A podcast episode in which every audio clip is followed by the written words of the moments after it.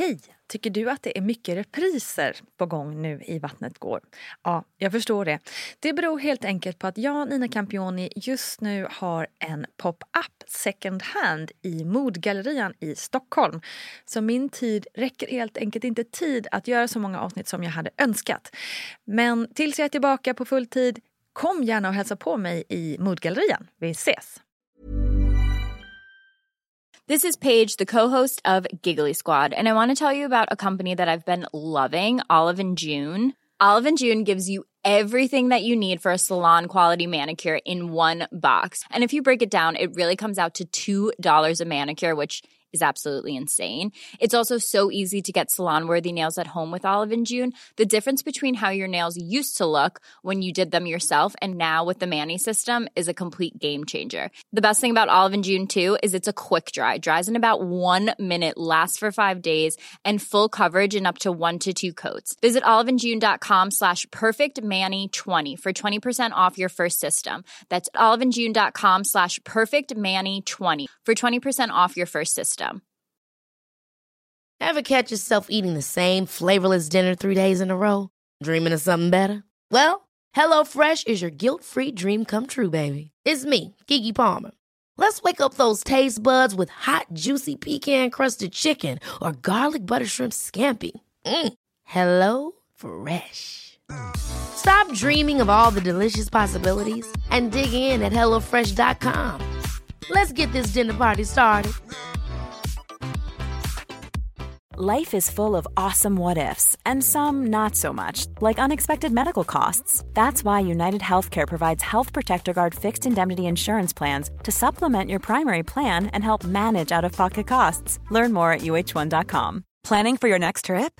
Elevate your travel style with Quince. Quince has all the jet setting essentials you'll want for your next getaway, like European linen, premium luggage options, buttery soft Italian leather bags, and so much more and is all priced at 50 to 80% less than similar brands. Plus, Quince only works with factories that use safe and ethical manufacturing practices. Pack your bags with high-quality essentials you'll be wearing for vacations to come with Quince. Go to quince.com/pack for free shipping and 365-day returns. Hej kära vänner och lyssnare! Vad kul att just du är här. Det är dags för Vattnet går med mig Nina Campioni och innan vi drar igång vill jag passa på att tacka alla er för att ni så troget är med mig här i podden och lyssnar vecka in och vecka ut. Har ni någon gäst som ni väldigt gärna vill höra i podden, ja men skicka då ett DM på Insta vet jag. Så lovar jag att göra vad jag kan.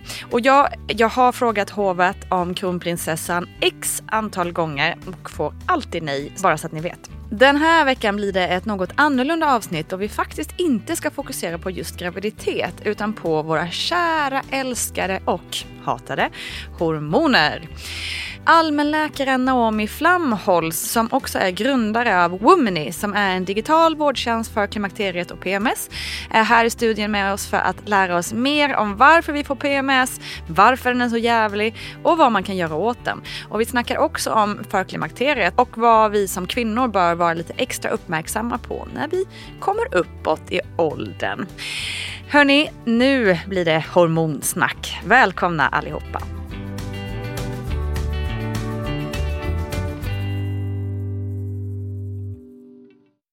Vad, vad, var det för dig som gjorde att du ville fokusera extra mycket på det här med hormoner och kvinnors, kvinnors hormoner? Och så? Mm, jättebra fråga. Det är faktiskt en spännande historia som tänker jag kan, jag kan dela. Eh, som allmänläkare jobbar man ju på vårdcentral eh, och under min så här, utbildning för att bli specialist så skulle jag göra ett vetenskapligt arbete. Det betyder ett litet forskningsprojekt. Mm. Och jag är jätteintresserad av kvinnohälsa och har alltid liksom varit driven av den frågan.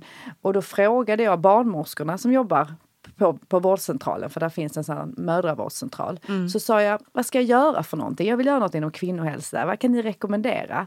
Så sa en barnmorska, vet du vad, klimakteriet det är det ja. nya heta. Ja, Och så tänkte jag, vad är nu klimakteriet? Ja. För det har jag inte lärt mig så mycket om på läkarutbildningen och jag har faktiskt aldrig haft några patienter, mm. eh, i varje fall under de första åren på vårdcentralen, inom det här liksom, området. Mm. Eh, och det var covid, eh, så vi hade inga patienter i våra väntrum och jag behövde ju några patienter till min lilla forskningsprojekt. Så jag skrev ut i en Facebookgrupp eh, i, där jag jobbar och så skrev jag, är du kvinna och eh, du upplever att du har de här och de här och de här och de här symptomen och du tror du är klimakteriet, så kontakta mig. Mm. Och då blev jag överöst jag av både personliga meddelanden där kvinnor skrev liksom sin livshistoria och de beskrev hur dåligt de har blivit bemötta av vården. Mm. Eh, och min liksom, tidbok blev liksom uppbokad av kvinnor med hormonell ohälsa men framförallt misstanke om klimakteriet. Mm. Men det kunde också vara underlivssmärta, så det blev ganska brett kvinnohälsa. Men just den här klimakteriebiten blev enormt stor. Mm. Och jag som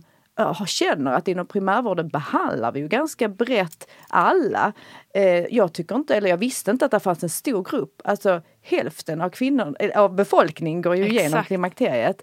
Och hur kan det vara att den här stora gruppen då inte får den hjälp som jag, liksom jag tycker att de förtjänar? Mm. Och många led och de hade varit runt genom eh, vårdsystemet på olika ställen hos olika specialister men inte fått eh, rätt eh, vård. Mm. Och det gjorde mig eh, upprörd, eh, arg eh, och jag kände att det här måste vi liksom ändra. Så här, så här får det inte vara. Mm. Eh, och därifrån började jag lära mig mycket och har ju fått stor kunskap i förbindelse med det. Äh, det här är ju det är liksom verkligen precis så som jag upplevt det själv och, ehm, och dessutom ehm, den eh, liksom, kontakt jag har haft med lyssnare och andra kvinnor är precis den bilden som alla målar upp ju. Varför är det så? Varför finns det så dålig kunskap inom vården? Ja, och det här, eh, jag tror så här, beroende på ens ålder, eh, men även jag som faktiskt inte är klimakteriet än, eh, kan säga att jag tror inte vi har upplevt, vi som inte är liksom över 50 idag, hur det såg ut tidigare. Och vad som hände var att i år 2002 så kom det, eller första, de första resultaten kom från en stor studie i USA som heter WHI-studien, Women's Health Initiative. Det var en stor studie som faktiskt Bill Clinton hade då subventionerat och gett pengar till där man skulle titta på kvinnor eh, som fick hormonbehandling men de var efter menopaus, alltså efter den sista menstruationen. Så i den här studien så tog man in kvinnor som var 60, 70, 80 år gamla, gav dem hormonbehandling för klimakteriebesvär och många av dem hade redan eh, kroniska sjukdomar i botten, alltså mm. problem med hjärtat, de hade haft blodproppar, de hade diabetes, de hade haft cancer. Och när man ger kvinnor i sån hög ålder eh, hormoner, då får man blodproppar och bröstcancer och det såg man direkt. Och då slutade man den här studien och media gick ut världen, till världen och sa hormoner liksom Just det. ger livsfarligt. kvinnor, mm. ja det är livsfarligt mm. och kan ge kvinnor de här sjukdomarna. Så då slutade man skriva ut hormoner och detta var internationellt. Mm. Eh, I Stockholms innerstad i år 2000 så var det 50% av kvinnorna i klimakterieåldern som tog hormoner för klimakteriebesvär. Idag är det om man tittar på hela landet cirka 6 Oj! Så det är en enorm skillnad. Det betyder inte att det är 50 procent av kvinnorna i Sverige i klimakterieåldern som behöver ta hormoner. Det är kanske inte det som är målet. Nej. Men 6% är alldeles för lite för mm. det betyder att jättemånga kvinnor går obehandlade och lider. Mm. Och allt det här har lett till att vi inom vården inte har kunskap och erfarenhet. För vi slutade skriva ut, man slutade fokusera på detta. Och om vi inte har kunskap och erfarenhet, ja då blir vi inte duktiga på att behandla kvinnor. Mm. Och då missar vi de här kvinnorna.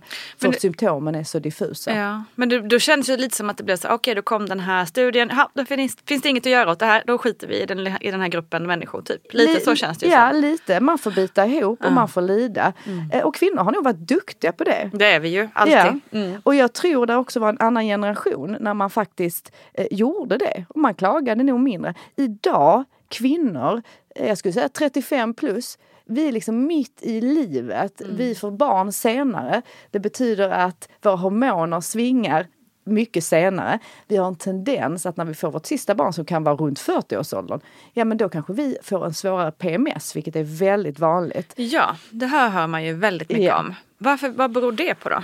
Ja men det har att göra, PMS eh, är ju inte riktigt samma som klimakteriet men det börjar ofta och blir värre innan första delen av klimakteriet. Och PMS beror på att vissa kvinnor blir känsliga för nedbrytningsprodukten till progesteron.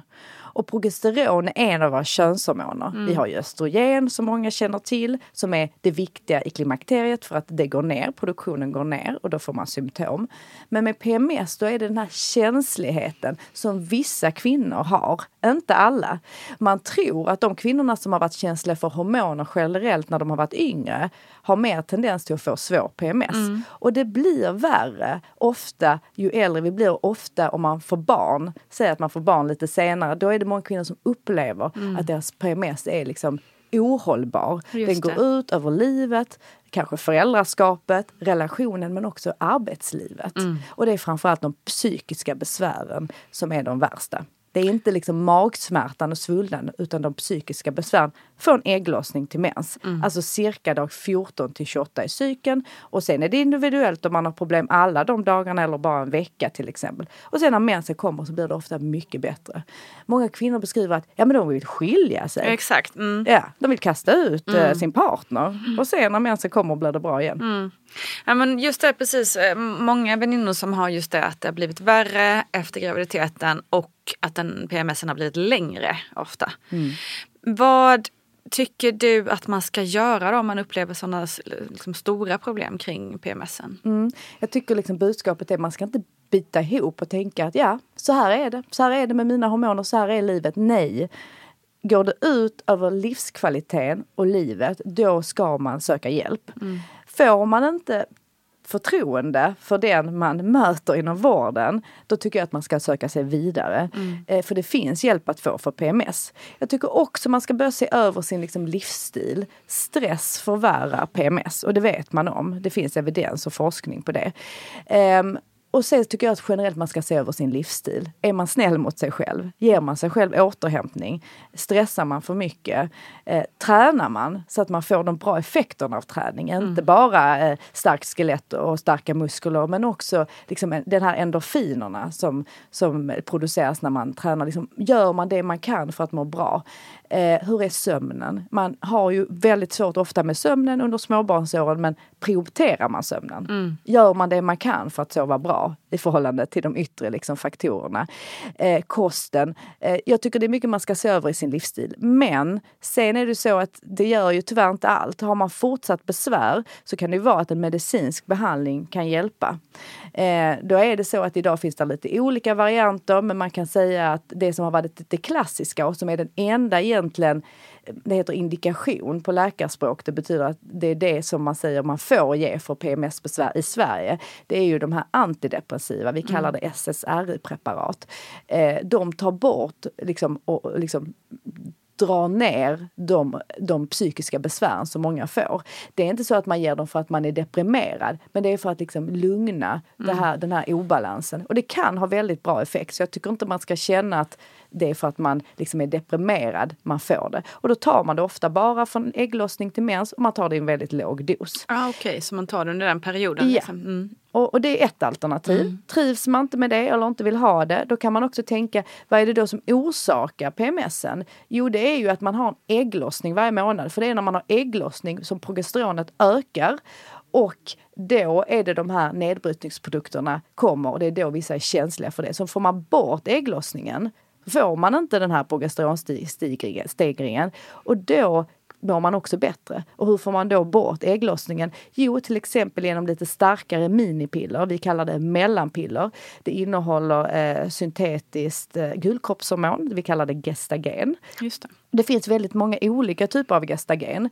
Det finns mycket forskning på vilken, vilka typer av gestagen som är bra vid PMS. Så då har vi några olika vi brukar pröva och ofta har det väldigt bra effekt. Mm. Eh, då blir man mer stabil.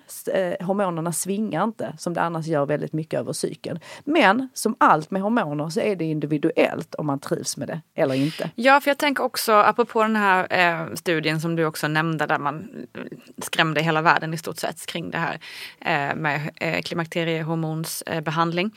Eh, samma är det ju lite sådär snack om kring eh, p-piller och minipiller och sådär att det kan, ja men eh, redan från liksom eh, menstruation när man är yngre och man börjar med p-piller och sådär. Så det är ju det har ju svängt lite fram och tillbaka. Ett tag var ju det liksom alla skulle ha p-piller och sen senare tid hade det varit lite mer att eh, nej men jag vill inte laborera med mina hormoner eller jag mår inte bra av dem eller eh, bara, det finns ju mycket eh, olika anledningar till att ta och inte ta eh, p-piller så att säga.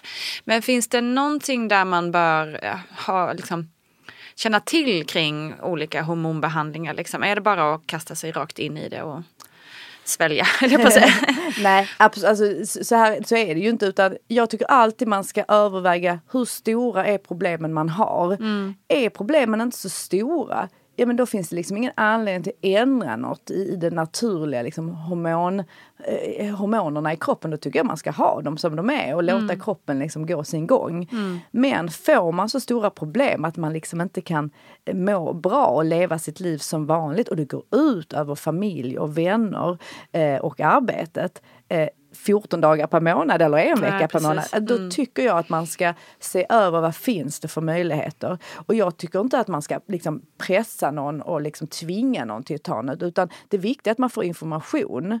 Eh, och det man har pratat mycket om tidigare det är ju de här kombinations-p-pillerna. De innehåller ju eh, syntetisk guldkroppshormon, alltså gestagen, ihop med, med östrogen.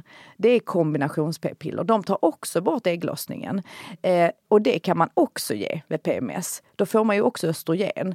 Eh, när vi blir lite äldre, jag skulle säga framförallt över 40 eller 45, ja då brukar man inte ge det för då är de liksom starkare eh, och då kan de faktiskt orsaka liksom ökad risk för till exempel bröstcancer. Men är man ung eh, och inte har några risker, då kan man ta kombinations-p-piller. Men annars kan det vara jättebra att bara ta gestagen. Eh, och det ökar inte riskerna på något sätt för till exempel bröstcancer. Så jag tycker inte man behöver vara orolig för det. Men det är individuellt hur kroppen mår på hormoner. Och det tycker jag är det viktiga att man tänker att jag måste nog prova minst tre månader för att jag ska se om det här har effekt och utvärdera det. Ibland kan det till och med mm, bra längre än tre månader. Men hormoner har olika effekt på alla. Och Vissa trivs med det, andra inte. Det kan ju vara att du till och med har problem med migrän samtidigt som du ska ha din mens varje månad för att hormonerna svingar. Ja men då kanske det också blir bättre att ta bort ägglossningen. Så att man måste se helheten och så ska man ju göra som man vill. Men där finns väldigt många behandlingar och det tycker jag är viktigt att man informerar om. Mm. Ja men precis. Du när ska, när ska det bli? För det, jag tycker också man, vi pratar ju mycket om att eh, det, det forskas så lite på kvinnokroppen och vi, vi tror att PMS är det här eller vi tror det. Så pratar vi också i, i när vi pratar i vanliga avsnitt på Vattnet går. Att, eh, olika saker som händer under graviditeten. Ja men vi tror att det är så här. Vi vet inte riktigt. Alltså, så. Eh, och det, traditionellt sett så har det ju forskats enormt lite på kvinnokroppen, kvinnohälsa. När, eh, när ska det vända? Ja, önskar jag kunde svara på det. Men inom PMS-området i Sverige till exempel, där händer inte mycket när det gäller forskning. Eh, så att eh, tyvärr kan jag säga att det går ju väldigt långsamt. Däremot tycker jag att det verkar som att vi börjar prata om, vi vill ha en förändring både hos kvinnor men också inom vården. Vi vill prioritera forskning som är bara på kvinnor. Eh, men innan det sker så tar det ju lång tid. Så att det har inte, tycker jag, eh, ändrats så mycket. Och det är ju runt 4% som man har sagt som det har forskats på kvinnor. eh, När man tänker i, i det totala. vansinnigt. Och Ja. det är ju faktiskt ingenting. Nej. Så att vi behöver det. Och ofta också, i med, för jag jobbar ju mycket både med PMS men också med klimakteriet. Och då pratar vi ofta om att ja, antagligen är det så här, men vi vet inte. För det finns inte tillräckligt mycket evidens. Mm. Alltså så forskning. väldigt, väldigt intressant att det är så. Alltså det är inte konstigt att det är så på grund av liksom världen hur den har sett ut under alla år. Men man tänker ju ändå att nu är det ju många, nu har vi ju så många kvinnor som är läkare. Alltså vi har, alltså jag tänker hur hur vi har gått från att liksom inte jobba kvinnor till att vi jobbar, vi är överallt. Eh, vi är i rymden, vi är eh, läkar, på läkarstationen, vi, vi sitter vid forskningsbordet. Eh, så man hoppas ju att det ska hända något där eh, inom kort. Ja, men vi hoppas verkligen. Ja, annars får, vi, får jag skola om mig. Ja, helt enkelt.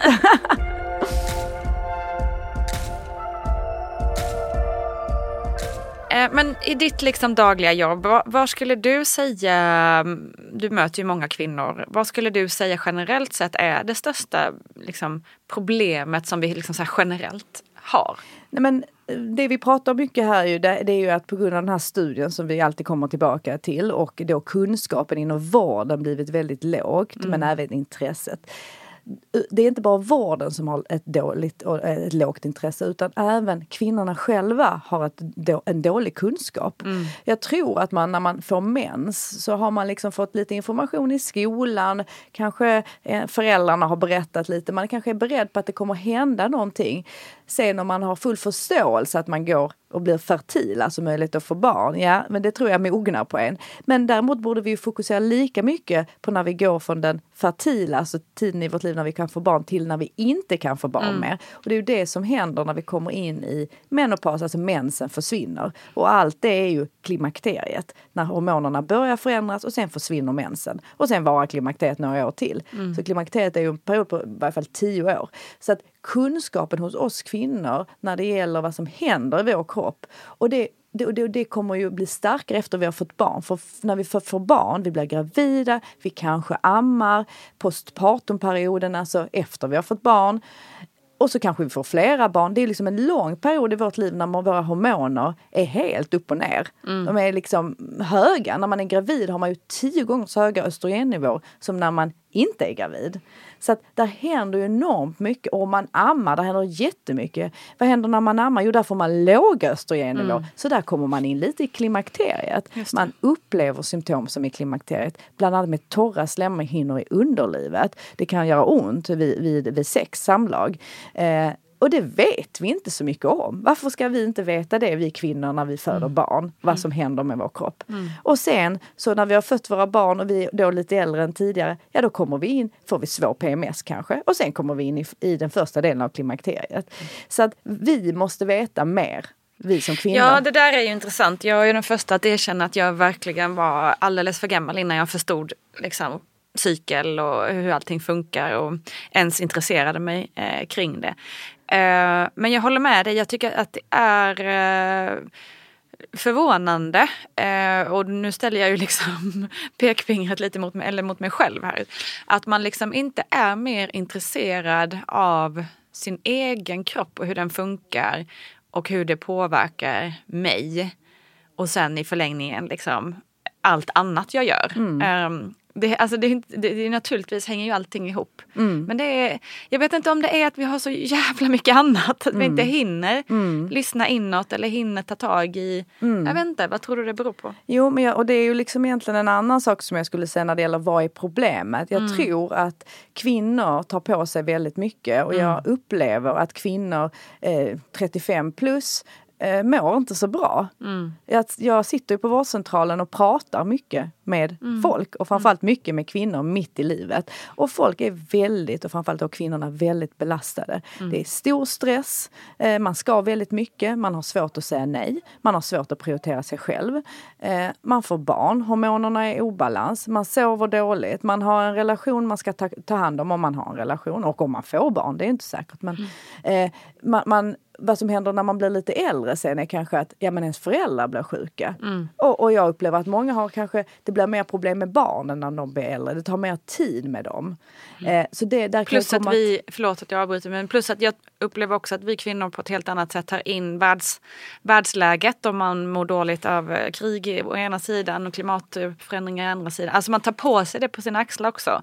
Utan, alltså, även utan att man kan göra så himla mycket åt det så känns det som att man måste göra någonting precis, åt det också. Precis. Och mm. kvinnor har ju mycket större tendens till oro och ångest till exempel. Mm. Och, det, och, det, kan jag också säga mm. där precis när du säger att man tar på sig mer. Ja, och man oroar sig mer och mm. det kan leda till ångest och sömnbesvär. Och det är mycket. Mm. Och sen är det då kanske arbetslivet. Mitt i det här så kanske vi börjar klättra vår karriär. Mm. Mitt bland småbarn och, och stress och press och, och så ska vi också prestera jättebra på jobb. Allt detta liksom infaller på något sätt eh, samtidigt. samtidigt. Och idag ja. kan vi prata om den ekonomiska stressen också som också kan vara ett Exakt, stort problem. Verkligen. Så det är mycket för kvinnor mitt i livet. Jag ser det liksom upp till 50-årsåldern. Sen upplever jag att det ofta blir lite bättre. Men jag tycker man ska komma ihåg att ta hand om sig själv.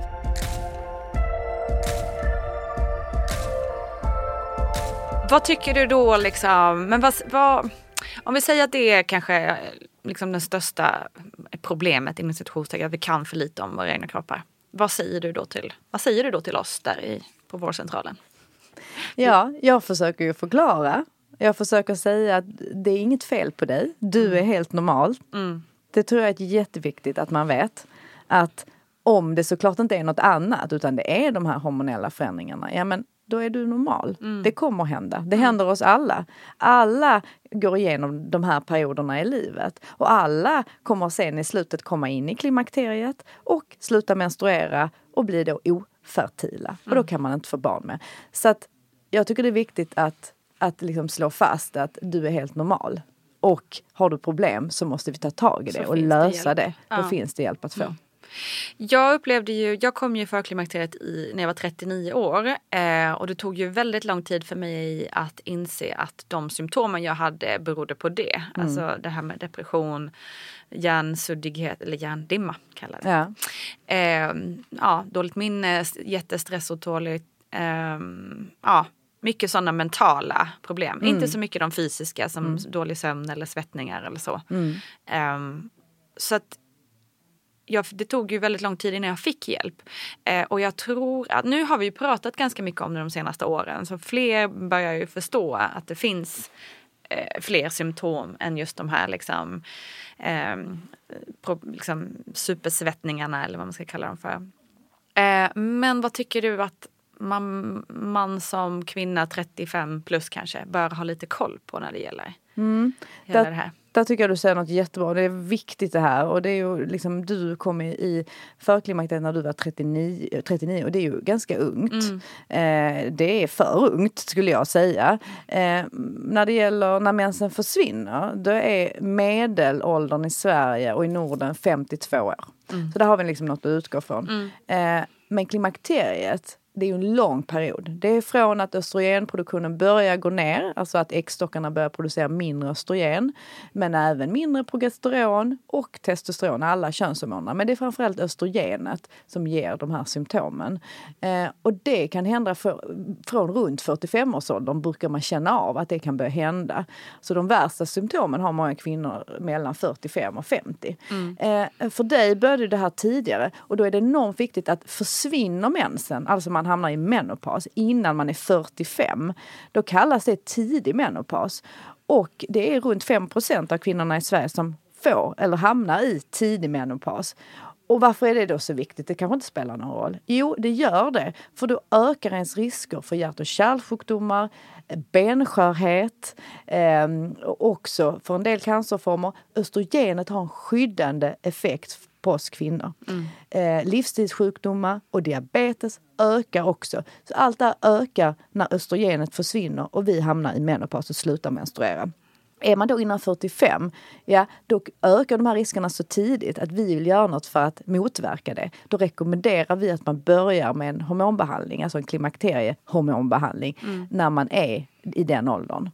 Är man under 40 så kallas det POI, prematur ovariell insufficiens. Det är mindre vanligt, då är, man, eh, då är det runt 1-2 procent av kvinnorna i Sverige. Men totalt är det här runt 7 procent. Och det är jättemycket. Socialstyrelsen har gjort utredningar på detta och vi kan se att kvinnor som har fått de här diagnoserna inte alltid och ganska sällan tar sina hormonbehandlingar som skrivs ut. Och det tycker jag är väldigt synd. För vem vill orsaka sjukdom när man faktiskt kan behandla då eh, de här så att man får lika mycket hormoner som alla andra fram till då den normala åldern när mensen försvinner, alltså 52. Så det är viktigt för ens hälsa. Därför skulle jag rekommendera alla då att för det första ha kunskap kring det som händer i kroppen, både med de hormonella förändringarna, PMS och klimakteriet man kan tracka sin mens. Det tycker jag är jättebra när man har fött barn. Om man inte tar preventivmedel som tar bort eh, liksom, ägglossningen. Att har man en sån här app så kan man liksom skriva in. Man ser att man har en ganska regelbunden cykel. Det normala är ju 28 dagar. Men när man börjar komma in i första delen av klimakteriet då blir det kortare. Det är väldigt vanligt. Har man haft 28 dagar kanske man får 25 dagar. Och det kan vara ganska bra att veta. För att då blir det mycket lättare när man sen får de här andra symptomen som du pratar om, bland annat psykiska besvär som är väldigt vanliga. Men då kanske man också får sömnbesvär, vallningar och svettningar, ont i lederna och allt möjligt. Så jag tycker att ha koll på sin cykel är bara positivt. För då märker man när det sker en förändring i den. Just det. Och känna efter då tänker jag också liksom, hur mår jag egentligen? Vad, vad, liksom, hur påverkar det jag i kroppen och i sinnet liksom? Och tracka det också tänker jag. Eh, fan- och inte då köra på bara som vi eh, annars är ganska vana vid kvinnor. Liksom. Ja, ja, vi biter ihop och kör på. Precis, för då kommer man se, ja när är det jag sover dåligt? När är det jag känner mer oro och ångest och känner psykiska förändringar? När är det jag har migrän till exempel, vilket är enormt vanligt? När känner jag svullnad i kroppen och bröstspänningar? Det är så mycket som händer med oss. Eh, så jag tycker det är jättebra att ha koll. Men det är ju för dem som fortfarande har en ägglossning. För tar man preventivmedel som tar bort ägglossningen, då kombinations-p-piller eller det jag kallar mellanpiller, eh, ibland också spiral, alltså en hormonspiral, då kommer man ju inte ha de här hormonella det. förändringarna som är naturliga. Och, och då kommer man kanske inte märka det på samma sätt. Just det.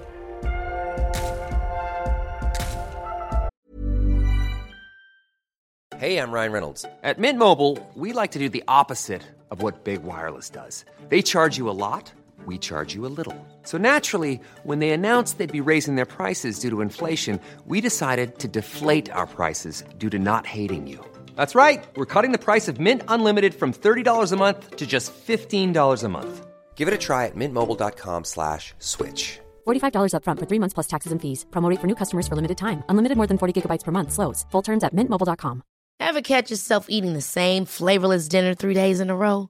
Dreaming of something better? Well, HelloFresh is your guilt-free dream come true, baby. It's me, Gigi Palmer. Let's wake up those taste buds with hot, juicy pecan-crusted chicken or garlic butter shrimp scampi. Mm.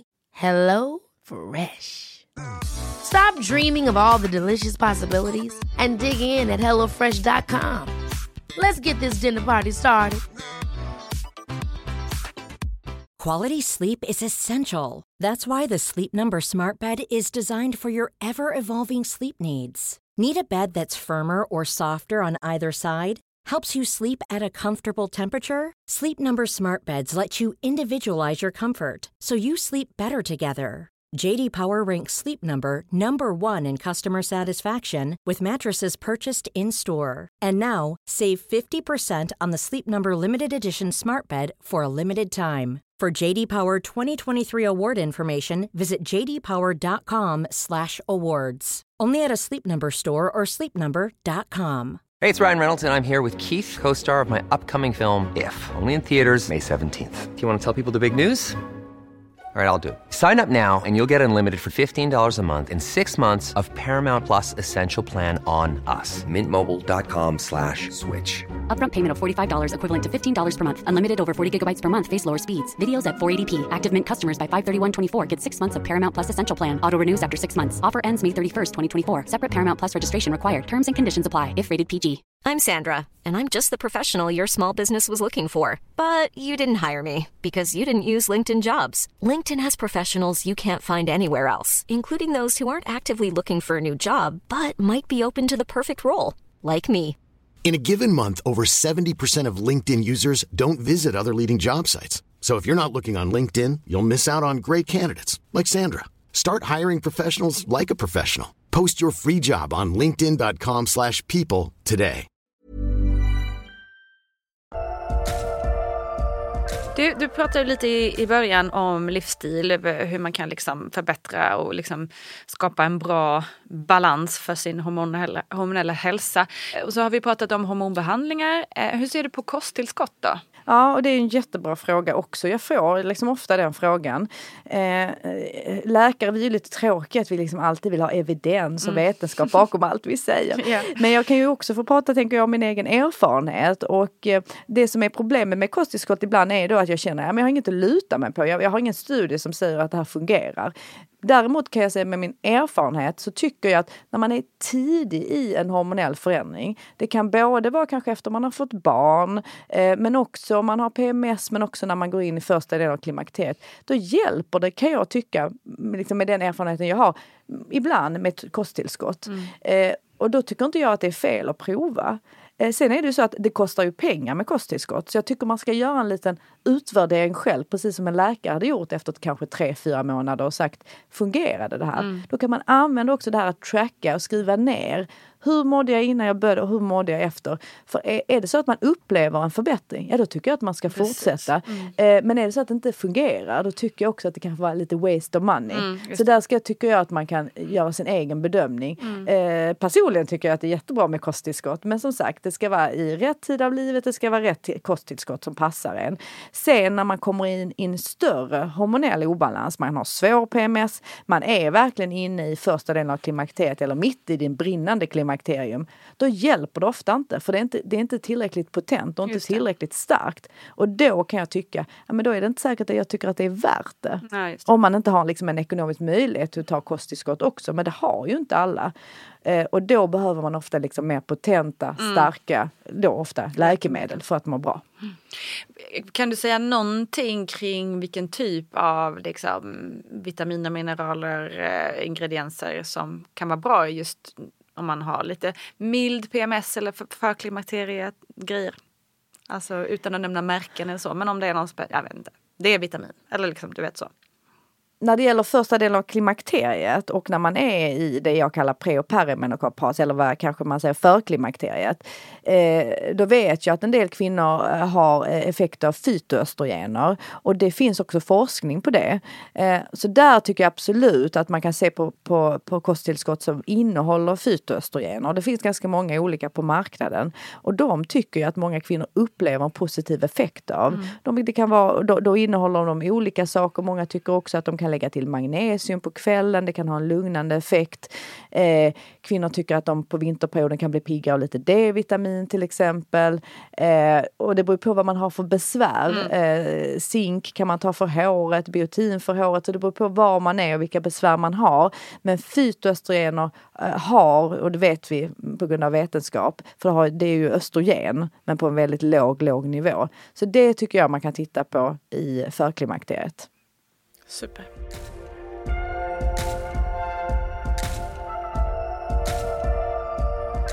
Du, eh, som sagt, jag, för mig tog det ju lite tid att inse att jag hade förklimakteriella problem.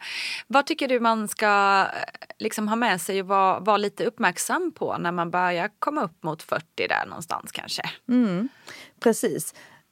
I och med att klimakteriet är en lång period i en kvinnas liv och redan runt 40-årsåldern eller ofta runt 45-årsåldern, men däremellan börjar det hända förändringar. Och då är det för att äggstockarna producerar mindre östrogen än vad de har gjort tidigare. Och då börjar det svinga och det är det som händer de första åren, att det svingar mycket. Produktionen är lägre men det går mycket upp och ner och det gör det också med progesteronet, alltså gulkroppshormonet som faktiskt är det könshormonet som börjar gå ner för, först, alltså innan östrogenet. Och de här hormonella förändringarna och framförallt det här svingandet gör man ofta inte mår, mår bra.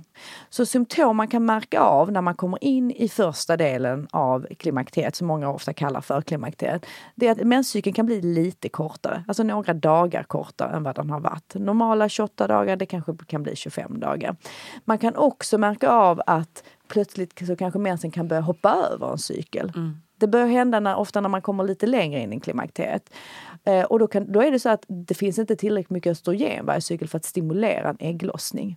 Sen kan det bli att mensen blir kraftigare och det är väldigt jobbigt för de kvinnor som drabbas av det. Det är inte alla, men det är ganska många. Då kan man få järnbrist. Man måste gå ibland runt och både tamponger och dubbla bindor eller vad man nu Mm. använder. Men det kan vara väldigt jobbigt. Uh, och man, vissa kvinnor tar sig liksom inte ens ut på två dagar för att de blöder igenom. Får man de besvären ska man absolut söka hjälp. Och så ska man veta just att man kan få järnbrist och att det är bra att ta blodvärden för att se att man inte har tömt sina järndepåer. För då blir man jättetrött och mår väldigt dåligt och det kan man behandla väldigt lätt. Det tycker jag att man ska tänka på. Och generellt som kvinnor, vi har ofta låga järnvärden och låga järnreserver. Liksom, reserver. eh, och, eh, så det tycker jag alltid man ska tänka på om man är trött. Eh, vad som sen kan hända när man kommer liksom mer in i klimakteriet är man kan få de här typiska symptomen på klimakteriet. Det kan vara vallningar och svettningar, hjärtklappning och sömnbesvär. Men alla får inte det, men många får det. Runt 75 procent faktiskt. Ehm, Annars kan symptom vara till exempel att man får ont i leder och muskler, man kan bli stel. Man kan få nedsatt sexlust, eh, man kan få liksom svårigheter för orgasm och det är också den, liksom, den nedsatta östrogennivån som gör att man får sämre känsel i underlivet och, och nervändarna. Eh, och de psykiska besvären är enormt vanliga, vanliga, något man inte har fokuserat mycket på och något som ofta missas. Mm. Man feltolkar det som bara att man är stressad eller att man har för mycket arbetsbelastning eh, eller att man är utmattad. Men det som händer är att i, i klimakteriet är att många kvinnor upplever att de blir mer stress, de är inte tåliga för stress mer. Exakt. Eh, och de kan uppleva nedstämdhet, irritation, humörförändringar, ökad eller ny oro och ångest. Många beskriver hjärndimma. De, liksom känner inte, de är som att man har en, en liksom något över huvudet. Man är inte riktigt med. Man är inte riktigt lika skarp Man som är inte sig innan. själv. Man är inte sig själv. Och många säger precis de orden. Jag Ja. känner inte igen mig själv mer. Och låg självkänsla. hade Låg självkänsla, det är jättemånga som säger. Och de säger att så här har det aldrig varit innan. Och det finns ingen orsak Exakt. till det. Så, att, så att jag tycker att man verkligen ska komma ihåg de här symptomen som inte är så klassiska. Eh, för de är väldigt vanliga. Eh, och när man sen kommer närmare den sista menstruationen, då är det att man ofta får mer problem med, med underlivet. Man blir mer torr i underlivet, skav, irritation kanske vid samlag, men, men också generellt. Mer problem med urinvägsinfektioner. Man kan få mer eh, problem med läckage och trängningar. Eh, och eh, ja, listan är så lång så att jag känner att jag blir liksom yr bara av att sitta och prata om det. Eh, men torra slemhinnor kan man också få till exempel i ögonen och näsa och mun. Och det beror också på östrogen, att det har, har gått ner. Men då är ju då följdfrågan också eh, med tanke på att det, vi alla kvinnor ska gå igenom det här. Vi har olika problem med PMS, vi har olika problem med menstruation. Och så bara okej, jag vill vända mig till vården men det är ju ingen som kan något. så vad, hur ska man göra för att hitta en vettig liksom, gynekolog eller läkare? Jag vet att du har ett svar här nu också som är toppen. Eh, men liksom, Ja. dels generellt sett men också såklart Ja. berätta hur du jobbar. Ja, nej men, men så här, jag kan säga att det borde inte vara så här. Alltså det du beskriver nu, bo, så borde inte vården se ut. Du borde som kvinna kunna gå till vårdcentralen och om det är väldigt komplicerat så borde du bli skickad till gynekolog. Så borde det vara. För så är uppdraget om du tittar på regionerna, du tittar på hur har politiken, hur har vi bestämt att vi ska spendera våra pengar inom vården? Jo, primärvården, alltså vårdcentralerna, ska ta hand om både PMS och klimakteriebesvär när de är basala. Alltså det, är inga, det är inget konstigt, det är ingen svår patient, det är inga komplikationer. Och många av oss är inte så komplicerade. Nej. Är det ett större problem behöver vi kanske ett ultraljud av, eh, liksom i eh, vagina och vi behöver en, en mer undersökning och det är mer komplicerat. Då skickas man till en gynekolog. Och det är så vi har lagt upp hela vården. Eh, men du har rätt i det att går du då till en vårdcentral så är sannolikheten väldigt stor. Men såklart, det, det skiftar ju. Så har man tur så hittar du någon både som bryr sig, som lyssnar, som visar empati, tar sig tid och är duktig. Och då kan du faktiskt få jättebra vård. Så jag skulle ändå säga, pröva vårdcentralen. Det är ju liksom det lättaste och har man tur så blir det jättebra. Är det så att du inte får något förtroende, du känner att det här är inte bra, då får man söka sig vidare. Idag, i varje fall i Region Stockholm, så kan man söka sig till gynekologer utan remiss när du väl kommer till en gynekolog, då är det tyvärr inte säkert att den här gynekologen är helt uppdaterad heller. Nej, så Oft- var det för mig. Ja. Jag hade ingen aning. Nej, ofta har de lite mer kunskap för de är ändå inriktade bara på det gynekologiska. Men det är tyvärr inte så om jag ska vara helt ärlig. De har inte heller alltid den erfarenheten, det intresset eh, och den uppdaterade kunskapen som vi förväntar oss. Så där är det samma sak. Får du inte förtroende, sök dig vidare och fråga om hjälp. Men anledningen till varför jag då har, har liksom den här kunskapen jag har, det var ju att när jag bestämde mig för att nu måste vi göra en skillnad här, nu måste vi förbättra det här. Då bestämde jag mig för att ja, men jag kan nog starta något som är digitalt. För det betyder att då borde alla kvinnor Exakt. i Sverige kunna få hjälp. Och i Stockholm, där har vi ju faktiskt bäst tillgång till gynekologer. Där har vi faktiskt en tillgänglighet. Vi har det generellt bra i just Stockholm som är den största staden. Men ute i landet och framförallt i liksom de små städerna, där ser det ju helt annorlunda ut. Där finns ofta inte gynekologer. Bara titta på Skåne, där, där finns inte många gynekologer. De som finns är helt fulla, där kommer man inte till. Så att det finns tyvärr jättemånga ställen i Sverige där vi har jättestora problem inom gynekologi men också inom primärvården som är absolut överbelastad. Så då startade jag då en digital tjänst som heter Womni. Eh, och på Womni behandlar vi då kvinnor i hela landet, både för PMS och för klimakteriebesvär. Mm. Och vad vi gör är att vi specialutbildar eh, alla de som vi tar in och alla de är handplockade, de är liksom extra duktiga inom de här områdena och brinner liksom för kvinnan mitt i livet. De får specialutbildning, de är helt uppdaterade på vården. Eh, så det är bara liksom det vi är nischade på. Mm. Och det är ändå ett väldigt stort område så det är inte bara. Eh, och då har vi både videomöten och telefonmöte som man kan boka via vår hemsida. Mm. Skitbra ju. Mm. Och vi fyller då det här gapet mellan ja, primärvården och gynekologin ja. som jag önskar inte fanns. Men Nej. så här är det, mm. att behovet finns. För det som, är, det som stör mig något enormt i det här är ju att det är som du är inne på liksom det är, det är ju inte som att kvinnokroppen är något himla enigma som vi inte kan förstå överhuvudtaget. Det är ju ganska så att när man lyssnar på det så ja, men det är ändå ganska tydliga symptom. Det är ändå ganska, eh, jag ska inte säga att det är lätt att för jag är ju ingen läkare, men men det ändå finns ganska tydliga indikationer på, låt säga att det är en kvinna som är 49 och kommer in till vårdcentralen, jag har de här symptomen. Det är inte så, alltså, det ska inte krävas jättemycket utbildning bara på att kunna ställa liksom första, men det kanske kan vara för klimakteriet, du kanske behöver en hormon. Liksom. Det, det, det känns som att det är så, så onödigt mycket energi från kvinnans sida då att behöva hitta liksom, rätt vård. Och onödigt mycket pengar på att den här kvinnan ska behöva gå till massa olika innan de hittar rätt. Mm. Liksom, skulle kunna få ganska okej hjälp mm. vid första besöket om mm. de bara hade lite lite kunskap. Mm. Alltså här... Skulle man inte spara jättemycket pengar på det? Alltså det, förutom att man skulle spara mycket pengar när det gäller det, det, man gör i vården. Men tyvärr är vården upplagd så att vi behandlar ju väldigt lite preventivt. Mm. Vi behandlar ju Nej, inte liksom i förebyggande syfte utan vi väntar till man är dödssjuk. Ja, ja. då sätter vi in behandlingar. Mm. Och då kostar det enormt mycket pengar. Mm. Hade vi tänkt mer preventivt, vilket betyder att vi behandlar innan sjukdomen liksom uppstår. Då hade vi ju, tror jag, kunnat spara enormt mycket pengar. Och detta är också en del av liksom uppdraget som primärvården, alltså vårdcentralerna har. Vi ska tänka preventivt. Mm. Och där tycker jag också att det är fel att vi inte gör det, att vi inte har den kunskapen. Eh, för då kunde man informerat kvinnor, mm. 35 plus, eller när man har fått sitt sista barn. Ja men det här kommer kunna hända med era hormoner nu. Ja. Var beredda på det. När ni får problem, sök hjälp. Ja. Och så skulle vi kunna ha en riktigt bra kunskap. Exakt. Så du har helt rätt i detta. Vården borde kunna mer, men vad är det det här orsakar det också? Jo, det orsakar enormt mycket lidande mm. hos en individ under mm. alla de här åren när man inte har mått bra. Och då orkar man ju sällan också ta tag i det. Precis. När man är lite hjärndimmetrött och liksom bara vill dra ett täcke över sig. Precis. Då ska man orka kämpa. Ja, precis. ja, det är lite snett, det kan man säga. eh, vi får ge uppdrag till eh, några kloka att se över detta på mm. något sätt. Mm. Naomi, Eh, stort tack för att du kom och guidade oss genom den här eh, hormondjungeln. och eh, vi uppmanar alla kvinnor att eh, lära sig mer om sig själva helt enkelt. Precis. Ja. Mm. Tusen tack. Tack för att jag fick komma hit. Tusen tack Naomi Flamholz för all din kunskap och för att du tagit tag i den här frågan som ju är så otroligt viktig. Har vi några forskare som lyssnar här i podden? Ja men hörni, börja forska på kvinnokroppen, tack! Det är så viktigt att vi går från ord till handling, så tack Naomi verkligen för det. Kram till alla er som har lyssnat. Vi hörs jättesnart igen och tipsa gärna din kompis om podden. Ha det bäst. Kram, hej!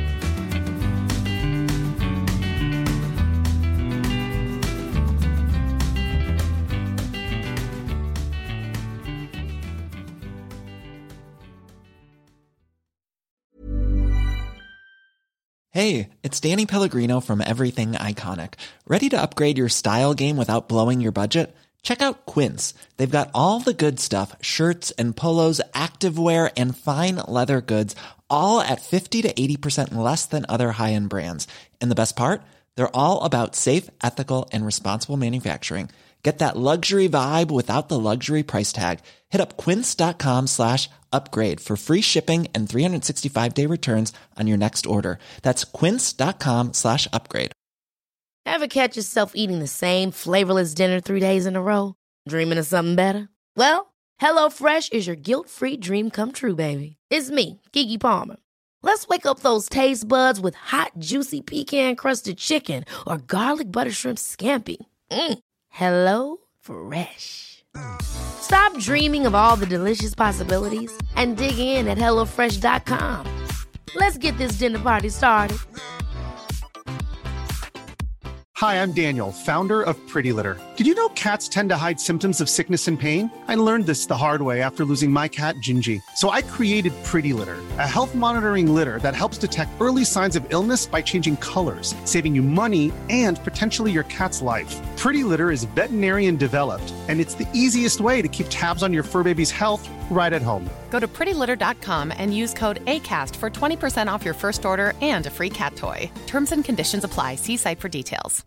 Imagine the softest sheets you've ever felt. Now imagine them getting even softer over time. That's what you'll feel with Bowl and Branch's organic cotton sheets. In a recent customer survey, 96% replied that Bowl and Branch sheets get softer with every wash. Start getting your best night's sleep in these sheets that get softer and softer for years to come. Try their sheets with a 30-night guarantee. Plus, get 15% off your first order at bowlandbranch.com. Code BUTTERY. Exclusions apply. See site for details.